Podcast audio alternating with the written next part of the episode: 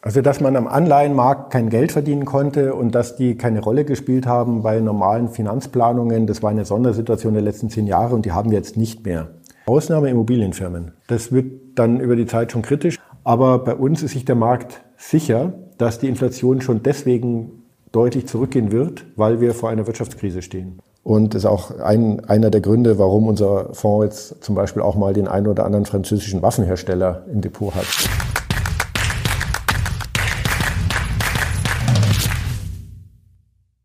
Servus Leute und herzlich willkommen in einem brandneuen Video auf meinem Kanal. Mein Name ist Mario Lochner und ich bin heute endlich wieder back mit Beck. Zurück mit Dr. Andreas Beck, Mathematiker und Portfolioexperte. Servus Andreas. Grüß Gott. Andreas, es ist Zeit geworden, dass du endlich wieder zu Gast bist auf meinem Kanal, denn es gibt viel zu besprechen. Wir haben heute wieder ein spannendes E-Book von dir. Wir wollen natürlich über ja, den Zinsmarkt sprechen und auch darüber, ja, was die Märkte gerade verraten, was da so gespielt wird.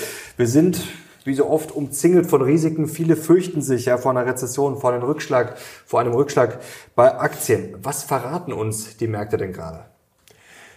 Die Märkte sind im Moment relativ klar und eindeutig, äh, indem sie eine Rezession eingepreist haben, mhm. einen deutlichen Wirtschaftsabschwung auf vielen Gebieten. Also Rezession ist ja ein sehr technischer Begriff. Aber wenn man sich die ganzen Themen anschaut, Auftragseingänge, die Stimmung in der Industrie, also jetzt vor allem im Euroraum und in Deutschland, dann stehen wir vor harten Zeiten. Und das hat jetzt verschiedene Ursache, Ursachen, aber eine Ursache ist natürlich schon der extreme Zinswechsel der Zentralbanken, also von einer Nullzinspolitik auf eine Hochzinspolitik, sozusagen von minus 0,5 auf 4 Prozent in mhm. kürzester Zeit. Da muss sich die Wirtschaft erstmal wieder neu finden. Und der Markt äh, spiegelt es dann darin wider, dass die Zentralbank zwar die Zinsen so stark erhöht hat, aber die Umlaufrenditen von ausfallsicheren Anleihen da noch gar nicht wirklich mitgegangen sind und wir am Ende auch eine inverse Zinskurve haben. Das ist aber jetzt nicht nur die deutsche Brille, sondern das ist jetzt auch global. Also das ist jetzt auch für die USA oder wie, wie müssen das die Zuschauer jetzt anordnen? In den USA ist es eigentlich auch von der Zentralbank her Konsens, dass die Zinserhöhungen durch sind. Mhm. Also die sind ja, haben früher angefangen, die Inflation hat auch einen anderen Charakter, die Inflation ist auch schon viel stärker gefallen. Und in den USA haben wir die Ziele schon erreicht, in dem Sinne, dass die kurzfristigen Zinsen höher sind als der Zentralbankzins, mhm. äh, als die Inflation. Als die Inflation, ja. Inflation ist, glaube ich, 4,1 Gut, oder die, sowas in den USA. Und die Schätzungen, die, da gibt's immer diese Echtzeitschätzungen von Trueflation, da sind wir ja. schon unter 2,5, also da sieht's ja. ganz gut aus. Die FED kommt am 26. Juli wieder. Da erwartest du also schon, ja, also dass die Zinspause sozusagen vorerst weiter durchgezogen wird. Also sie haben überhaupt keinen Grund mehr, die zu erhöhen, weil die Inflation, die kommt runter. Die Inflation hat ja auch andere Gründe, da haben wir einige, einiges zu gemacht auch mhm. äh, zusammen, ähm, was sich dann noch gezeigt hat in den Zahlen. Und ähm, ja, da ist es eigentlich schon relativ entspannt. Die Wirtschaft hat dann auch schon so ein gewisses Fundament gefunden, auf dem sie jetzt wieder arbeitet. Und die ganzen Kennzahlen sind andere als in Europa. Aber in Europa ist es halt so, Auslöser der, der Inflation waren ja externe Schocks, also Rohstoffpreise, Energiepreise. Und erst in der zweiten Welle kamen die starken Lohnerhöhungen. Das muss jetzt auch alles noch verarbeitet werden. Und jetzt die Zinserhöhungen sind dann auch später losgegangen, der Europäischen Zentralbank. Und bei uns ist das alles noch ein bisschen zeitversetzt und man sieht auch die Kurven sozusagen, dass die alle etwas zeitversetzt sind. Aber bei uns ist sich der Markt sicher, dass die Inflation schon deswegen deutlich zurückgehen wird, weil wir vor einer Wirtschaftskrise stehen. Mhm. Wir stehen vor einer Wirtschaftskrise, also es ist eine ja, sportliche Aussage. Wir werden gleich bevor die Leute nervös werden, natürlich darüber sprechen, wie du jetzt aufgestellt bist. Natürlich aktienmäßig, aber vor allem auch, ja, wie man Anleihen, wie man Zinsen einsetzen kann und warum das ja durchaus in dieser Situation jetzt sinnvoll sein kann. Ganz kurz noch zur EZB. Es fürchten ja viele ja, diesen berühmten Politikfehler, also nicht, dass er noch kommt, sondern dass er vielleicht schon gemacht wurde. Heiner Flassbeck hat vor Wochen schon gesagt, die Zinsen müssen eigentlich dringend runter. Bauwirtschaft und Co. liegt eigentlich schon äh, am Boden und die Inflation zum Beispiel in Spanien ja schon unter zwei Prozent. Jetzt ist es in der Eurozone natürlich kompliziert, weil in Deutschland waren wir zuletzt jetzt noch nicht so weit. Da muss man ja irgendwie alles unter einen Hut bringen. Aber glaubst du auch, wenn du sagst, wir stehen vor der Wirtschaftskrise, dass die EZB im Endeffekt schon äh, überzogen hat, vor allem wenn sie jetzt noch weiter die Zinsen erhöhen sollte vielleicht? Also äh, ähm, also unangenehm. In dem Moment, wo ich Wirtschaftskrise gesagt habe, habe ich schon wieder bereut. Also ich wollte damit nicht sagen, dass wir vor einem Zusammenbruch stehen.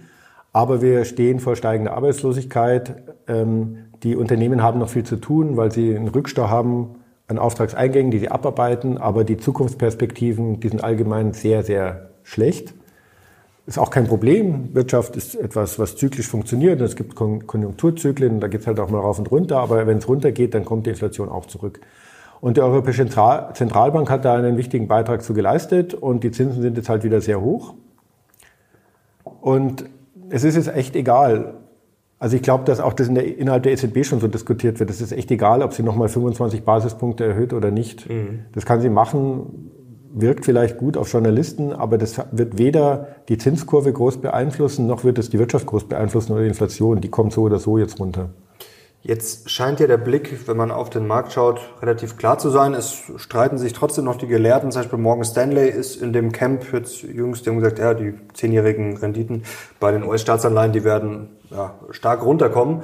Äh, Bill Dudley hat zum Beispiel gesagt, er sieht die eher bei 4,5 Prozent, also dass sie noch ordentlich steigen werden. Was erwartest du jetzt und kannst du das vielleicht den Zuschauern kurz, wenn wir jetzt ein bisschen zu den Anleihezinsmärkten kommen, ähm, was du erwartest, was logisch wäre und was das dann auch konkret bedeutet, bevor wir gleich dazu kommen, wie man das auch sozusagen nutzen kann als Werkzeug.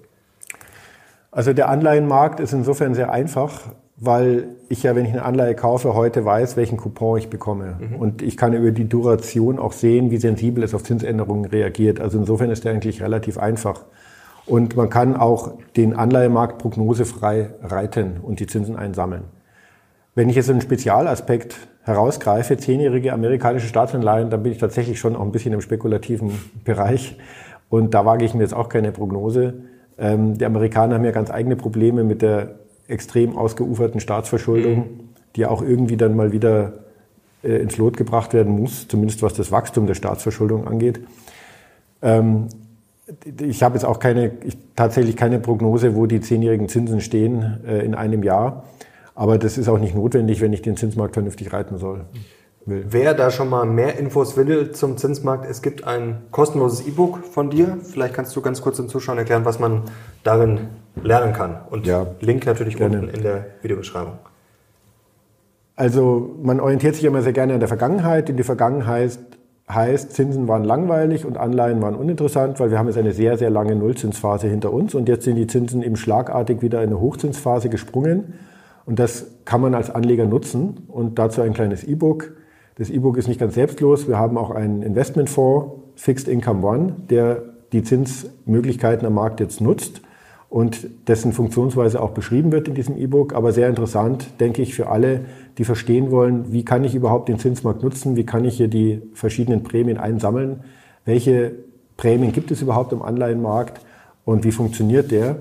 Weil eben gerade Leute, die erst in den letzten zehn Jahren an den Markt gekommen sind, für die ist der Anleihenmarkt relativ neu, obwohl es eigentlich der ältere Markt ist und auch der dominantere Markt ist für, für professionelle Investoren. Jetzt kommen wir gleich mal zur Mechanik, schauen uns das mal ein bisschen an. Warum gibt es eigentlich überhaupt wieder Zinsen? Wie funktioniert das Ganze? Jetzt hätte ich noch ganz kurz zwei ähm, Fragen. Und zwar zur Inflation. Wie siehst du das denn jetzt, wenn, nehmen wir mal an, die kommt runter? Könnte es da auch Enttäuschungen geben bei den Unternehmensgewinnen?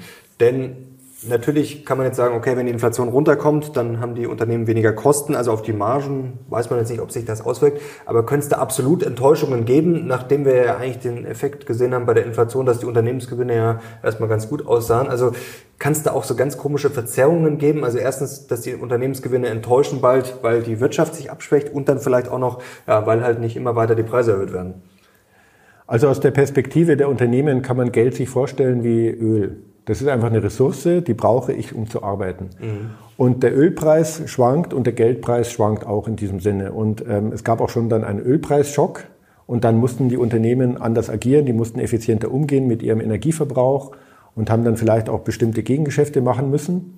Einiges wurde profitabler, anderes wurde weniger profitabel und so ist es jetzt mit dem Geld auch. Also Geld, wie viel Geld kostet, das entscheidet der Zinssatz der Europäischen Zentralbank. Geld war spottbillig also man hat sogar Geld bekommen, wenn ich mir Geld geliehen habe, übertrieben formuliert. Also selbst Unternehmen wie Siemens konnten Anleihen herausgeben mit einer Negativverzinsung.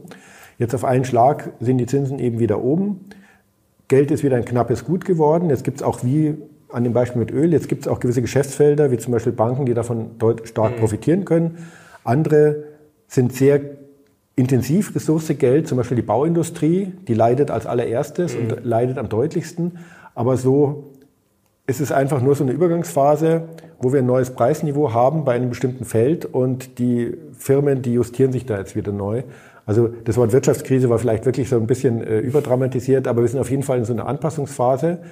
Und ähm, dadurch, dass diese Anpassungsphase insgesamt in ein sehr schwieriges wirtschaftliches Umfeld äh, fällt, äh, tun sich die Unternehmen sehr schwer damit, jetzt ihre alten äh, Umsatzzahlen und Gewinnzahlen zu halten. Also Enttäuschungspotenzial, aber trotzdem äh, wird sich das alles einpendeln. Also äh, wir bleiben trotzdem erstmal entspannt und schauen auf die Zinsmärkte. Warum gibt es denn jetzt überhaupt wieder Zinsen? Klar, weil die Notenbank die Zinsen erhöht haben, aber vielleicht kannst du uns das ein bisschen auseinandersetzen. Und vor allem äh, bei Anleihen, wo kommt da überhaupt die Rendite her?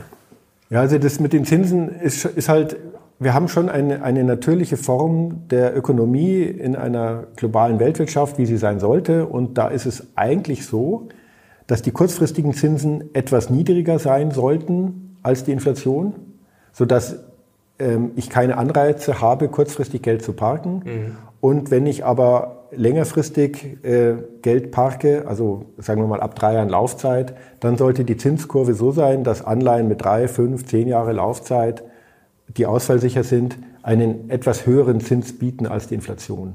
Das, sodass zum Beispiel Pensionskassen und Versicherungsgesellschaften die Möglichkeit haben, längerfristig Geld ähm, zu parken, ohne dass es sich in Luft auflöst. Das ist eigentlich so eine Idealsituation. Und wir hatten die eigentlich auch sehr lange. Die Inflation war mal so, mal so, aber die, äh, die Zinsraten waren halt dann auch mal so, mal so. Und das hat sich immer ungefähr darum eingependelt.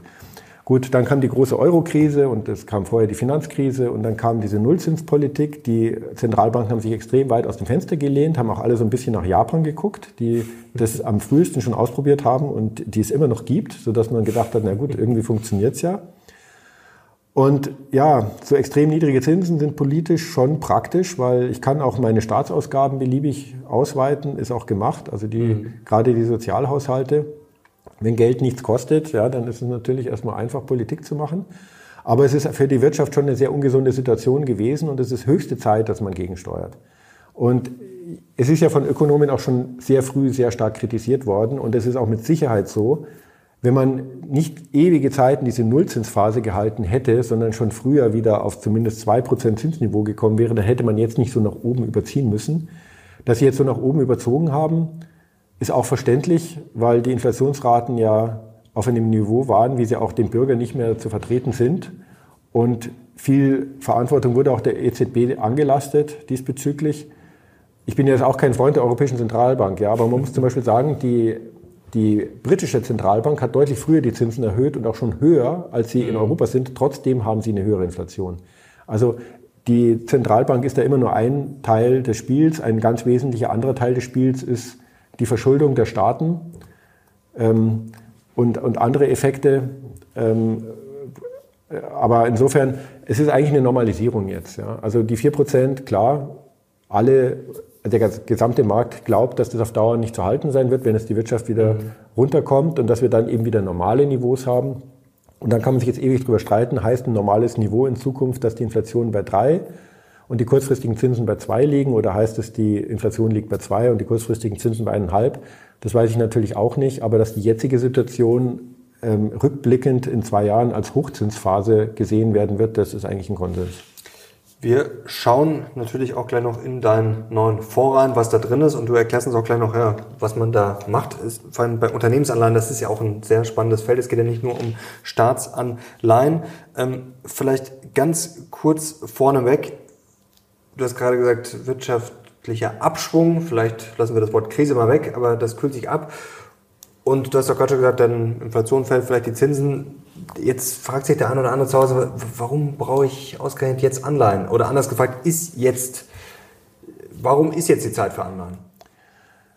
Wenn die Zinsen hoch, also wenn die Zinsen hoch sind, dann sind äh, Anleihen extrem spannend, weil ich ja nicht nur den jetzigen Zinskupon vereinnahme, sondern ich habe auch die Perspektive auf die Kursgewinne, wenn die Zinsen wieder fallen. Mhm. Das ist ja genau das Gegenteil von einer Niedrigzinsphase, wo ich erstens keinen Coupon bekomme und zweitens habe ich noch die Kursverluste, wenn die Zinsen mhm. steigen. Also man muss sich das immer spiegelbildlich sehen. Wenn ich eine fünfjährige Anleihe habe und die Zinsen steigen um ein Prozent, dann habe ich einen entsprechenden Kursverlust, weil die Anleihe mit ihrem Altcoupon nicht mehr so viel wert ist. Und wenn die Zinsen fallen, habe ich einen entsprechenden Kursgewinn. Also Anleihen sind insofern interessant, weil es gibt ganz eindeutige Renditequellen und diese Renditequellen, die kann ich ablesen an ganz normalen Kennzahlen, wie zum Beispiel einer Zinsstrukturkurve oder an Risikoprämien von Unternehmensanleihen. Und ich brauche da keine Prognose, aber komischerweise diese Renditequellen, die sind nicht über die Zeit konstant, sondern mhm. die sind halt mal da und die sind mal nicht da. Und dann gibt es eben Phasen, da, und das war jetzt auch lange, da mussten wir Anfragen bezogen Geld parken, bezogen kurzfristiger Geldanlage sagen, sorry, 0% auf dem Konto ist super, das ist nicht zu schlagen mit Anleihen. Und dann gibt es Phasen wie jetzt, wo Anleihen, gerade Unternehmensanleihen, wieder extrem attraktiv sind, wenn ich Geld parken möchte. Dann schauen wir da mal genauer rein. Du hast uns ja schöne Sachen mitgebracht. Vielleicht ähm, schauen wir uns das anhand mal von ein paar Beispielen an. Genau, jetzt hast du hier schon die Rendite. Ja, ich würde vielleicht mit der Renditequelle anfangen, mhm. weil das so eine schöne Brücke ist zum Aktienmarkt. Mhm. Also in Anleihen zu investieren, das hat nichts zu tun mit einem Aktieninvestment, weil beim Aktieninvestment ist die Unsicherheit ja grundsätzlich was Tolles. Das Unternehmen kann pleite gehen, aber es kann sich auch im Wert verdreifachen. Ja? Das heißt, ein Portfolio aufzubauen, breit gestreut und dann habe ich viel Unsicherheit. Das ist auch eine echte Renditequelle. Bei Anleihen ist es ja nicht so. Ich kaufe eine Anleihe, die hat eine dreijährige Laufzeit oder eine fünfjährige, die hat einen gewissen Coupon und das einzige, die einzige Unsicherheit, die ich habe, ist, dass vielleicht nicht zurückgezahlt wird, weil der, äh, der Schuldner Insolvenz anmeldet. Ja. Das heißt, ich muss hier etwas anders agieren. Also ich habe ein Ausfallrisiko und ein Zinsänderungsrisiko. Das sind eigentlich die zwei genau. Hauptrisiken. Und demgegenüber habe ich dann aber einen planbaren Ertrag. Mhm. Und deswegen ist es nicht so vergleichbar mit dem Aktienmarkt. Und ähm, ich habe vorhin schon angesprochen, diese Renditequellen, die zu vergleichen, ist eigentlich äh, eine schöne Brücke zum Aktienmarkt. Ich habe hier mal den Anleihenmarkt mitgebracht und habe drei Beispiele, April 15, April 20 und April 23.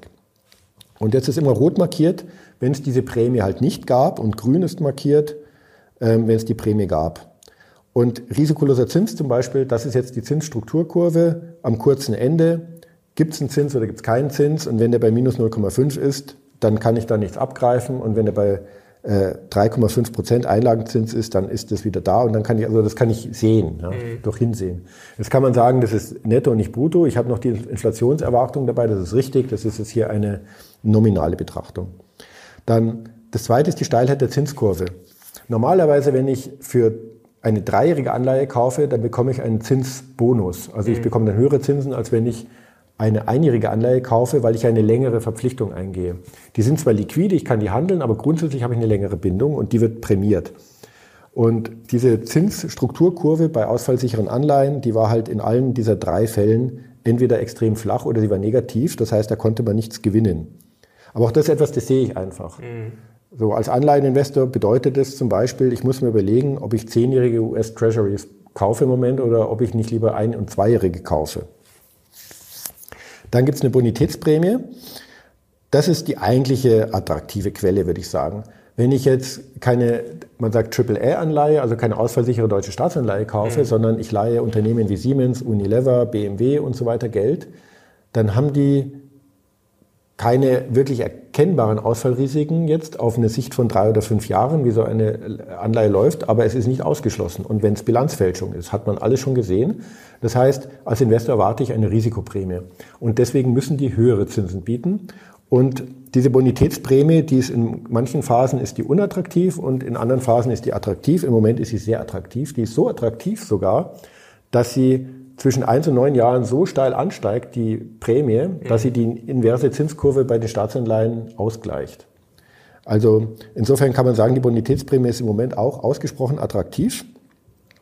Und ja, da spielt das Risikostreuung natürlich auch wieder eine große Rolle, weil wenn ich 100 Anleihen kaufe, dann ist es mir von, von, typ, von diesem Typ, man, man sagt das für Industrieanleihen, also das sind mhm. von größeren Unternehmen, so Anleihen haben dann normalerweise dann auch so eine halbe Milliarde Emissionsvolumen oder mehr. Und dann bekomme ich darauf jetzt meine 5% Zins und dann fällt mir mal eine aus, dann ist das kein Problem. Das wirft mir nicht meine Performance um. Ja, weil es kann, wie gesagt, es könnte immer was passieren. Deswegen mhm. ähm, brauche ich auch diese Risikostreuung, auch wenn ich jetzt nicht dieses Upside habe, dass sich irgendwas verdoppelt, aber ich brauche sie trotzdem, aber dann kann ich eben diese Bonitätsprämien sehr planbar ein, vereinnahmen. Dann gibt es eine Liquiditätsprämie. Auf die konzentrieren wir uns sehr stark. Also das ist der Grund, warum wir immer Probleme hatten mit Anleihen-ETFs und warum wir jetzt auch äh, diesen Fonds so aufgesetzt haben, wie er, aufgesetzt, wie er aufgesetzt ist. Wenn ich als Investor eine Anleihe kaufe, dann habe ich das Problem, dass Unternehmensanleihen wenig liquide sind. Also ich habe immer einen sogenannten äh, Spread zwischen Geld- und Briefkurs, also zwischen zu was kaufe ich die Anleihe und zu was kann ich sie wieder verkaufen. Da gibt es immer so einen kleinen Spread. Bei Unternehmensanleihen ist der 0,3, 0,4, 0,5 Prozent. Bei Staatsanleihen ist der quasi null, aber bei Unternehmensanleihen mhm. ist das ein realer Faktor. Und je weniger liquide eine Unternehmensanleihe ist, umso mehr Zusatzprämie bekomme ich, wenn ich dort mein Geld leihe. Weil wenn ich jetzt eine weniger liquide dreijährige Anleihe kaufe, ähm, dann ist das sozusagen ein stär eine stärkere Vereinbarung, als wenn ich eine sehr liquide dreijährige mhm. kaufe, weil alle wissen, ich kann nach zwei Wochen auch wieder aussteigen, ohne dass ich da irgendwie einen, einen Spreadverlust gehabt habe. Und dann gibt's ganz neu, dafür kann man auch gesteinigt werden, wenn man das thematisiert, aber dann gibt's ganz neu eine Non-ESG-Prämie, die wirklich interessant ist. Also es, die dominanten Investoren haben sich halt über Selbstverpflichtungen gegeißelt und dürfen jetzt nur noch Anleihen kaufen, die gewisse ESG-Ratings erreichen. Und marktdominant ist hier MSCI mit ihrem Nachhaltigkeitsrating. Und ja, da ist es halt mal so und mal so. Da ist halt VW zum Beispiel erst draußen wegen dem Dieselskandal, dann mhm. sind sie wieder drin und jetzt sind sie gerade wieder draußen wegen den Uiguren. Ja, dann müssen ja ganz viele auf einmal diese Anleihe verkaufen und wenn ich dann bewusst einen Fonds mache, der keine ESG-Kriterien hat, dann kann ich die dann auch günstig kaufen. Also es gibt auch im Moment eine echte Prämie und ist auch ein, einer der Gründe, warum unser Fonds jetzt zum Beispiel auch mal den einen oder anderen französischen Waffenhersteller im Depot hat. Aber nicht, weil wir böse Menschen sind, sondern weil wir diese Nachhaltigkeitsratings nicht, nicht für sinnvoll halten. Okay, also das, äh, ja, das ist ein sehr spannendes äh, Thema und da scheint ja auch einiges zu gehen. Ist auch Wahnsinn, ja, was da drin steckt. Also ja, und wenn man jetzt vergleiche ich das mal mit dem Aktienmarkt. Beim Aktienmarkt wäre das jetzt, genau. beim Aktienmarkt wäre das jetzt so, der risikolose Zins ist so diese Marktrisikoprämie. Ja, die Unternehmen wirtschaften weltweit, die, die haben eine Mindesteigenkapitalrendite, sonst wird der Vorstand entlassen und so weiter. An dem kann man sich orientieren, da fängt sich's immer wieder.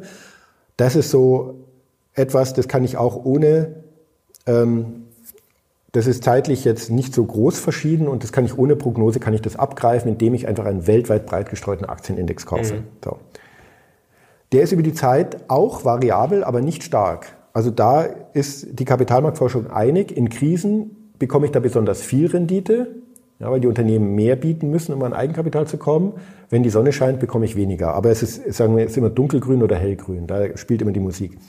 Die anderen Renditequellen, die ich hier aufgezeigt habe, das ist dann sowas wie eine Size-Prämie. Kleine Unternehmen liefern höhere Renditen als große Unternehmen oder eine Value-Prämie oder was es hier so gibt. Und das Problem ist jetzt, bei den Anleihen sind diese Renditequellen nicht über die Zeit konstant, aber ich kann sie trotzdem am Markt ablesen, ohne mhm. dass ich ein Prognoserisiko habe. Bei Aktien ist das nicht so. Bei Aktien ist eine Size-Prämie und eine Value-Prämie auch nicht konstant, aber es ist noch niemandem gelungen, obwohl unendlich viel Aufwand betrieben wurde an Forschung, ist noch niemandem gelungen, ein Factor Rotation Modell zu konstruieren, wo man prognostizieren könnte oder sagen könnte, jetzt habe ich gerade eine attraktive Size-Prämie und jetzt habe ich sie nicht. Also das ist der Unterschied am Anleihenmarkt. Ich habe zwar bei beiden Renditequellen, die zum Teil über die Zeit konstant sind oder nicht konstant sind, aber beim, bei den Anleihen habe ich in der Regel Renditequellen, die kann ich ablesen an Marktdaten ohne Prognoseunsicherheit. Und bei, bei den Aktienmärkten habe ich immer auch, kann ich es halt nicht ablesen an den Marktdaten. Gut, eine Bonitätsprämie, Liquiditätsprämie. Gut, die Non-ESG-Prämie gibt es vielleicht am Aktienmarkt auch. Das ist aber wahrscheinlich auch äh, schwieriger zu messen, oder? da kann ich sagen, habe ich vielleicht eine antizyklische Chance, aber natürlich keine, ja, auch keine, die ich ablesen kann an den ja, zu, sozusagen. Zufällig gab es es jetzt, dass Rüstung besonders gut gelaufen ist zum Beispiel. Aber das würde ich jetzt sagen, das ist, das ist nicht signifikant. Sollen wir mal ein bisschen in die Mechanik reingehen? Also wie du das jetzt umsetzt? Also ja. Vielleicht ein paar Beispiele, also was da drin ist in diesem Fonds, denn ich glaube, das ist äh, sehr interessant für die Leute, weil es sich vielleicht auch anbietet als, ähm, wäre das auch eine Lösung vielleicht für die Cash-Reserve zum Beispiel oder als Ergänzung zum Aktienportfolio? Ja. Also ich freue mich heute darüber zu sprechen, weil eben dieser Fixed Income One, unser Zinsfonds ist jetzt handelbar mhm. und äh, zu sehr günstigen Kosten. Und wie der konkret aussieht, das findet man im E-Book. Hier habe ich aber eine Folie eingeblendet, die man nicht lesen kann. Deswegen muss man sich das E-Book runterladen. Aber da sind jetzt halt ein Haufen Anleihen drin, ein paar Staatsanleihen. Im Wesentlichen sind es Unternehmensanleihen, der Kern Investment Grade, Euro. Und da haben wir im Moment 4,58 äh, Prozent Verzinsung, wenn ich diese Anleihen aufsummiere und eine Duration von 3,5 Jahren. Und wieso schaut es aus, so wie es ausschaut? Also, warum mache ich nicht einfach einen Anleihen-ETF, um es mal ganz direkt zu fragen? Das Problem ist, diese Aktiv-Passiv-Diskussion, die funktioniert bei Anleihen nicht, mhm. weil bei Aktien gibt es exzellente Indizes und Indexkonstruktionen, die auf der einen Seite eine rationale Anlagestrategie abbilden und auf der anderen Seite wenige Transaktionsaufwände haben. Also am extremsten halt die marktkapitalisierenden Indizes, ein MSCI World, Stock 600, DAX 40. So wie sich die Aktien bewegen im Kurs, so bewegt sich die Gewichtung im Index und deswegen habe ich keinen Handel im Alltag. Mhm. Ich habe nur in Ausnahmefälle Handelsnotwendigkeit und deswegen kann ich wahnsinnig effizient den Aktienmarkt hier abbilden. Aber bei Unternehmensanleihen existiert das nicht. Also ich kann die Unternehmensanleihenindizes, die sind in der Regel so, dass ich kann, ich kann ja nicht das am höchsten gewichtet, was am höchsten verschuldet ist oder so, das funktioniert ja nicht. Ich brauche ein ganzes Kriterium. Das wäre tödlich, genau. Ja. ähm, das heißt, die werden dann gleichgewichtet. Wenn man nicht weiß, was man tun soll, tut man immer gleichgewichten, ist erstmal sehr vernünftig. Und dann sind die auch so, dass sie nicht bis Fälligkeit halten, sondern viele, zum Beispiel ein Jahr vor Fälligkeit, wird dann verkauft. Und dann wird auch erst gekauft, nachdem sie schon an der Börse gelistet sind. Das sind so die Konstruktion dieser Indizes. Ich will nicht sagen, dass ich wüsste, wie man einen besseren Anleihenindex macht, aber das ist keine Anlagestrategie, die irgendjemand sinnvoll umsetzen würde. Mhm. Weil ich habe einen Haufen Transaktionen, die Anleihen werden immer fällig, dann muss ich wieder ein Jahr vor Fälligkeit kaufen, muss reinvestieren. Das ist einfach ineffizient und ich habe mich immer geärgert, sozusagen, dass da ja, das, wenn man als Investor dann in, in diesem Feld unterwegs ist, dann, also man würde das freiwillig nie so machen in einem Portfolio und ein institutioneller Investor würde auch nie ein Anleihenportfolio so managen. Bei institutionellen Investoren spielen Anleihen-ETFs keine Rolle, kann ich sagen. Also vielleicht mal in Nischen, okay. aber die spielen keine mhm. Rolle. Während Aktienindexfonds durchaus auch im institutionellen Bereich einen enormen Platz eingenommen haben. So, und wie macht, wie macht man das institutionell? Man kauft die Anleihe vor Börsennotierung, dann habe ich nämlich keine Geldbriefspanne, sondern ich kriege in der Regel sogar noch einen kleinen Abschlag. Mhm. Und ich halte sie bis Fälligkeit, dann habe ich auch keine Kosten. Und die Duration, die steuere ich jetzt dahingehend, dass immer wenn was fällig wird, ich bei der Neuinvestition mir eine Duration nehme, sodass ich meine Durchschnittsduration mit mir mittrage. Und äh, ich habe da mal als Beispiel etwas mitgebracht. Mhm. Eine Anleihe, die wir da jüngst gekauft haben, die ist in gewisser nicht prototypisch. Was das Besondere ist, sage ich aber auch gleich noch. Also Sixt, das Unternehmen Sixt, allgemein bekannt, begibt eine Anleihe 5,125 Prozent Verzinsung, Laufzeit bis 2027, absoluter Standard. Besonderheit, Sixt ist nicht geratet. Okay. Also sich raten zu lassen, ist, da muss man sich extrem ausziehen und gerade Inhaber geführte mittelständische Unternehmen in Deutschland, selbst wenn sie börsennotiert sind, haben dazu oft keine Lust und dann gibt es kein Rating. Das hat den Vorteil, dass wenn die dann an den Markt gehen, dann hat man in der Vorbörsenphase, wo nur professionelle Gegenparteien zeichnen können, äh, hat man wenig Konkurrenz. Also haben wir die zu 99,70 gezeichnet. Das ist das konkrete Orderblatt. Was war dann jetzt ausschlaggebend, die Rendite oder wie, ganz blöd gefragt, wie kommt man auf so eine Anleihe? Ja, also wenn so eine Anleihe begeben wird, ist ein rein institutioneller Markt. Da gibt es mhm. keine Stories, sondern gibt es Datenblätter, die herausgegeben würden. Es gibt eine Roadshow Mhm. Und da wird genau aufgezeigt, wie hoch ist die Verschuldung und bla bla bla. Und es geht halt wirklich nur darum, besteht die Gefahr, dass diese Anleihe nicht zurückgezahlt werden kann von den Unternehmen. Und Sixt ist extrem stark aufgestellt. Mhm. Also die machen ihr Geschäft in Nordamerika und Europa. Man hat nicht einmal das China-Taiwan-Risiko. Ähm, sie sind ausgesprochen profitabel und sie haben in Corona auch bewiesen, dass sie sehr stark mit variablen Kosten arbeiten, sodass sie sehr schnell Kosten reduzieren können in Krisen. Also insofern die äh, die Präsentationen, die zur Emission dieser Anleihe bei Institutionellen gemacht wurde, war klar, ganz typische Industrieanleihe, kann man zeichnen. Einzige Besonderheit kein Rating, in dem Falle aber kein Problem, weil das Unternehmen sehr, sehr gut dasteht. Mhm. Okay, also zu 99,70 zeichnet man die dann, 800.000 Euro haben wir gezeichnet, die Kosten, die wir hatten, waren 85 Euro. So, dann an die Börse gegangen ist sie dann ein paar Tage später und die erste Börsennotierung war dann schon 101,5 fünf oder so. Und dann ist sie auch sehr schnell gestiegen. Jetzt steht sie bei Geld 102,94, Brief 103,19. Das ist jetzt die Geldbriefspanne, von der ich eben gesprochen habe. Das heißt, wenn ich kaufen würde, müsste ich 103,19 zahlen. Mhm. Und wenn ich verkaufe, kriege ich aber nur 102,94. Und wenn man eben dieses Zeichnen bis Fälligkeit halten spielt, dann spart man sich auf der einen Seite diese Spanne und auf der anderen Seite äh, kann man grundsätzlich effizienter ein Portfolio aufbauen. Und das ist die, und das ist halt Sinn und Zweck von dem, was wir da machen. Wir sammeln die Zinserträge ein, so effizient wie es geht, mhm. und behaupten damit in der Gesamtkostenbetrachtung, in der Gesamteffizienzbetrachtung äh, relativ gut zu sein. Das äh, glaube ich dir sofort, bin sehr gespannt. Ähm, eine Frage, wenn ich jetzt aber Kursgewinne habe und das Ziel ist, bis zur Endfälligkeit zu halten, dann kann ich ja nie Kursgewinne mitnehmen, oder? Oder macht ihr das dann in gewissen Fällen dann doch? Also wie, wie sieht das aus? Eigentlich nicht, weil Kursgewinne habe ich ja praktisch, wenn sich die Zinskurve verändert hat. Und wenn ich jetzt die, sagen wir mal, ich kaufe eine Fünfjährige und nach drei Jahren habe ich noch einen Kursgewinn.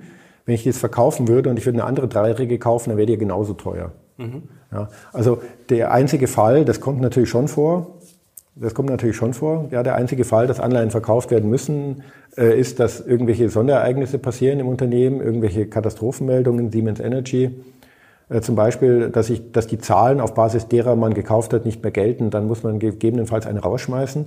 Und man muss in so einem Portfolio, das müssen aber auch die institutionellen, man muss in so einem Portfolio auch immer eine gewisse Menge an hochliquiden Staatsanleihen halten, mhm. weil die Investoren selber, die haben ja, die parken ja nur.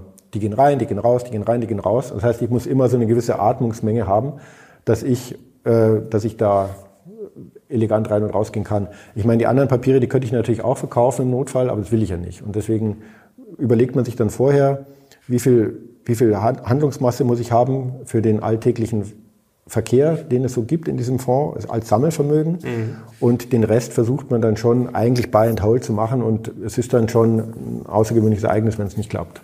Und jetzt vielleicht nochmal, jetzt kannst du nochmal ganz aggressiv Werbung machen, warum gerade in dieser Situation jetzt, vielleicht nochmal zusammenfassend, also sagen vor einem wirtschaftlichen Abschwung, warum ist das jetzt äh, genau das Richtige oder vielleicht anders gefragt, für wen, für welchen Zweck ist jetzt dieser Fonds gerade in dieser Situation der richtige? Also, dass man am Anleihenmarkt kein Geld verdienen konnte und dass die keine Rolle gespielt haben bei normalen Finanzplanungen, das war eine Sondersituation der letzten zehn Jahre und die haben wir jetzt nicht mehr. Trotzdem sind Anleihen kein Konkurrent zu Aktien, was die Rentabilität angeht. Das heißt, wenn ich langfristig investiere, gibt es nichts, was einen, ein breit gestreutes Aktienportfolio schlagen könnte. Mhm. Ja, also mindestens 60 Prozent sollten Aktien sein, eher 80 Prozent im langfristigen Topf. Aber jeder hat auch das Bedürfnis, Geld zu parken. Gerade Unternehmen haben immer gewisse Reserven, die sie auf dem Konto liegen haben. Die werden schlecht verzinst. Ich habe ab 100.000 Euro den den Ein die Einlagenschutzproblematik. Ja gut, dann kann ich jetzt Zinshopping machen. Ich kann jetzt alle sechs Monate irgendwie dann wechseln und dann kriege ich halt irgendwie vielleicht meine dreieinhalb Prozent. Das ist alles unnötig. Im Moment kann ich Zinskupons einsammeln von 4,58 Prozent und ich habe dann noch das Upside, dass wenn die Zinsen fallen, ich einen Kursgewinn machen kann. Das Problem, was ich habe, oder Problem, es ist halt kein Geldmarkt. Leichte Schwankungen habe ich. Also es ist nicht Risikoklasse 1, sondern Risikoklasse 2. So ein paar Promille Schwankungen, die mhm. kommen immer mal vor. Ähm, aber grundsätzlich, wenn ich Reserven un unspezifisch halte, dann sollte das egal sein und dann kann ich da wesentlich attraktiver äh, Zinsen einsammeln als mit anderen Vehikeln. Deswegen Anleihenfonds sind eigentlich immer schon so ein Brot- und Buttergeschäft gewesen und das ist halt so ein bisschen ausgestorben. Und ja, jetzt kommt es wieder und wir sind ziemlich schnell. Sehr gut. Natürlich mehr Infos findet ihr unten in der Videobeschreibung. Nochmal einen Link dazu. Alle Infos und wie gesagt, das kostenlose E-Book ist natürlich auch verlinkt. Andreas, herzlichen Dank schon mal. Wollen wir vielleicht noch einen kurzen Ausblick wagen. Jetzt weiß ich natürlich, dass du keine Prognosen gibst für den Aktienmarkt, aber vielleicht noch für die Zuschauer. Erstens, wie bist du gerade investiert von der Aktienseite her? Und was liest du da gerade raus? Weil irgendwie ist das auch so ein bisschen widersprüchlich. Zum Beispiel die Vola, die geht ja eigentlich seit Wochen in den Keller runter. Irgendwie lauern alle auf die Korrektur, was jetzt allein im Juni schon wieder alles hätte passieren sollen. Ja, dass die USA dringend Geld gebraucht haben, dann haben wir viel gesagt, oh, wenn das quasi die Liquidität da rausgezogen wird und das angeblich, angeblich umgeschichtet werden müsste bei den Großen von Aktien ja. in Anleihen, was den Markt dann auch wieder drücken könnte. Ja, passiert ist mal wieder herzlich wenig. Also gerade ein bisschen Schwebezustand, oder? Es passiert irgendwie nicht viel. Es wird viel rauf und runter diskutiert, aber irgendwie. Ja. Ähm, also man darf auch nicht versuchen, genau, man darf nicht versuchen, das dann auch alles zu erklären. Ja, Deutschland hat ein ganz guten, gutes erstes Halbjahr hinter, da haben wir ein ganz gutes erstes Halbjahr hinter uns am Aktienmarkt, obwohl gerade die deutsche Wirtschaft ächzt. Man kann ja nicht immer alles erklären. Deutschland war natürlich auch sehr billig bewertet. Ja, wir im Global Portfolio One, wir haben jetzt auch 10% Kursgewinn dieses Jahr gemacht. Also gut, 22 waren ja auch die Märkte entsprechend schlecht. Aber wir sind immer noch 90 Prozent Aktien, 10 Prozent Investitionsreserve, weil wir immer noch nicht ganz das alte Niveau haben und deswegen immer noch nicht den Regimewechsel haben. Wir freuen uns aber sehr auf den Regimewechsel, weil wir jetzt in der Investitionsreserve auch nicht mehr dieses Problem hatten, dass wir Opportunitätskosten haben mhm. mit null verzinsten Anleihen, sondern gerade wenn ich so als Investitionsreserve Anleihen brauche, dann machen halt zum Beispiel so amerikanische Treasury Bonds machen da sehr viel Sinn, weil in extremen Krisen auch immer in der Regel viel Geld in den Dollarraum fließt. Mhm. Als so ein sicherer Hafen und dann ist das eigentlich eines der idealen Mechanismen. Wenn ich das richtig strukturiere, da bekomme ich jetzt auch meine viereinhalb Prozent Verzinsung. Das ist natürlich jetzt attraktiv, aber wir müssen noch warten. Ein paar Prozent muss der Aktienmarkt noch machen, dann haben wir den Regimewechsel und dann haben wir wieder 80-20. Also wir sind eigentlich ganz standard investiert und das kann ich auch jedem Aktieninvestor nur raten ähm, nicht die Nerven zu verlieren. Das war halt 22 schlecht. Es ging bergauf, bergab, bergauf, bergab. Und jetzt ging es mal wieder ein bisschen bergauf. So what? Kein Mensch weiß, wie es zweite Halbjahr wird. Aber insgesamt, wenn man breit gestreut in die Weltwirtschaft investiert ist, die Unternehmen sind im Schnitt profitabel und diese Profitabilität, die zahlt sich immer irgendwann dann aus, auch in, in Kursgewinnen.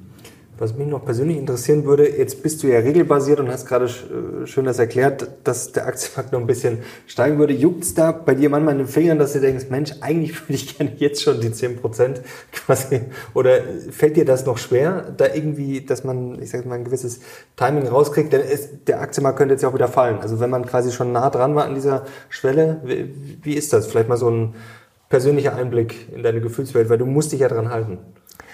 Ja, ich bin Dienstleister. das ist auch gut so. Also natürlich denke ich mir immer wieder, ah, jetzt ist es doch ganz offensichtlich so und so. Aber das ist halt, also da bin ich jetzt auch nicht besser als andere. Und privat zocke ich ja dann auch ein bisschen. Das ist ja dann auch nicht das Gelbe vom Ei. Also dass man, dass man da eine Disziplin, Disziplin walten lässt, da habe ich jetzt schon genug Erfahrung, als dass ich das ähm, mache, ohne dass ich mich äh, darüber ärgere, dass ich Disziplin walten muss. Ja, das ist schon sinnvoll. Und vielleicht ein wichtiges Zeichen noch, du hast ja auch noch Cash und viele andere auch. Also es ist ja schon Geld in den Markt reingeflossen, aber da vielleicht noch abschließend deine Einschätzung. Wie steht's um das Thema Liquidität? Denn wir hören ja eigentlich seit einem halben Jahr, die Liquidität wäre so schlecht. Ähm, ja, ist, das, ist die wirklich so schlecht? Und es soll ja auch ein Hype schon sein, ähm, aber es ist doch auch noch sehr viel Geld an der Seitenlinie, oder? Auch wenn vielleicht die Leute mittlerweile stärker investiert sind als vor einem halben Jahr. Aber ähm, also wir haben jetzt schon die, ja, ja, wir haben jetzt wie ein Staubsauger natürlich alle Neuemissionen von interessanten äh, Unternehmen bei Anleihen haben wir äh, auf dem Schirm gehabt und haben mhm. die Präsentationen durchgesehen und haben und äh, da ist halt eins wirklich aufgefallen: Die allermeisten Unternehmen sind nicht überrascht. Also dass die Zinsen jetzt wieder so hoch sind, das überrascht sie schon, aber mhm. kaum ein äh, Finanzvorstand hat in der Planung, dass es dauerhaft zu 0% Geld gibt. Und insofern sind die Schocks geringer, als man gedacht hätte, würde ich sagen. Also die meisten Unternehmen haut es nicht um, wenn sie jetzt wieder 5% zahlen müssen, wenn sie eine neue Anleihe begeben. Ausnahme Immobilienfirmen. Ja. Also äh, die großen Immobilienfirmen haben immer noch Finanzierungskosten von nur 1,5 Prozent, weil die Anleihen, die sie halt mal zu ganz mhm. niedrigen Zinsen ausgegeben haben, noch laufen. Wenn sie jetzt refinanzieren, liegen sie eher bei 6 Prozent. Dafür ist das Geschäftsmodell nicht gedacht. Das wird dann über die Zeit schon kritisch, aber die ganz normalen Unternehmen äh, im Industriebereich, auch Automobilzulieferindustrie zum Beispiel, die ja im Moment sehr gebeutelt sind von den Umstrukturierungen, äh, das ist robuster, als man denkt. Dass die Liquidität knapp ist, naja, es ist halt klar, für die Investoren ist es jetzt natürlich auch attraktiv, eben wieder zum Beispiel in Unternehmensanleihen zu parken und nicht alles immer gleich in den Aktienmarkt zu legen und auch vor allem in den Immobilienmarkt zu gehen. Ich meine, warum sollte ich eine Wohnimmobilie kaufen mit drei Prozent äh, Mietrendite und den politischen Ärger, den ich mir damit hole, wenn ich auch mehr Rendite bekomme bei, bei Unternehmensanleihen. Ähm, also klar, wie gesagt, Geld ist wie eine Ressource, die Ressource ist teuer geworden, das verschiebt alles jetzt so ein bisschen, aber was wir sagen können auf jeden Fall aus den Einblicken, die wir da haben, die Wirtschaft ist relativ gut darauf vorbereitet. Also kaum einer ist überrascht. Mhm. Also haben dann doch die meisten ihre Hausaufgaben gemacht. Das ist doch auch mal eine beruhigende Meldung. Ähm, zum Thema Immobilien, glaube ich, da müssen wir ein paar Mal wieder ein eigenes Video machen. Das, ich sehe schon, da gibt es immer viel Gesprächsbedarf und da merkt man auch mal ja, an den Rückmeldungen, da ist wirklich sehr viel Interesse. Andreas, herzlichen Dank dir. Das hat wie immer großen Spaß gemacht. Ja, vielen Dank. Danke euch und wie gesagt, alle wichtigen weiteren Infos findet ihr verlinkt unten in der Beschreibung. Danke dir, danke euch. Wenn es euch gefallen hat, gerne Daumen hoch und natürlich Kanal abonnieren, um nichts mehr zu verpassen. Wir sind jetzt raus. Bis zum nächsten Mal. Ciao.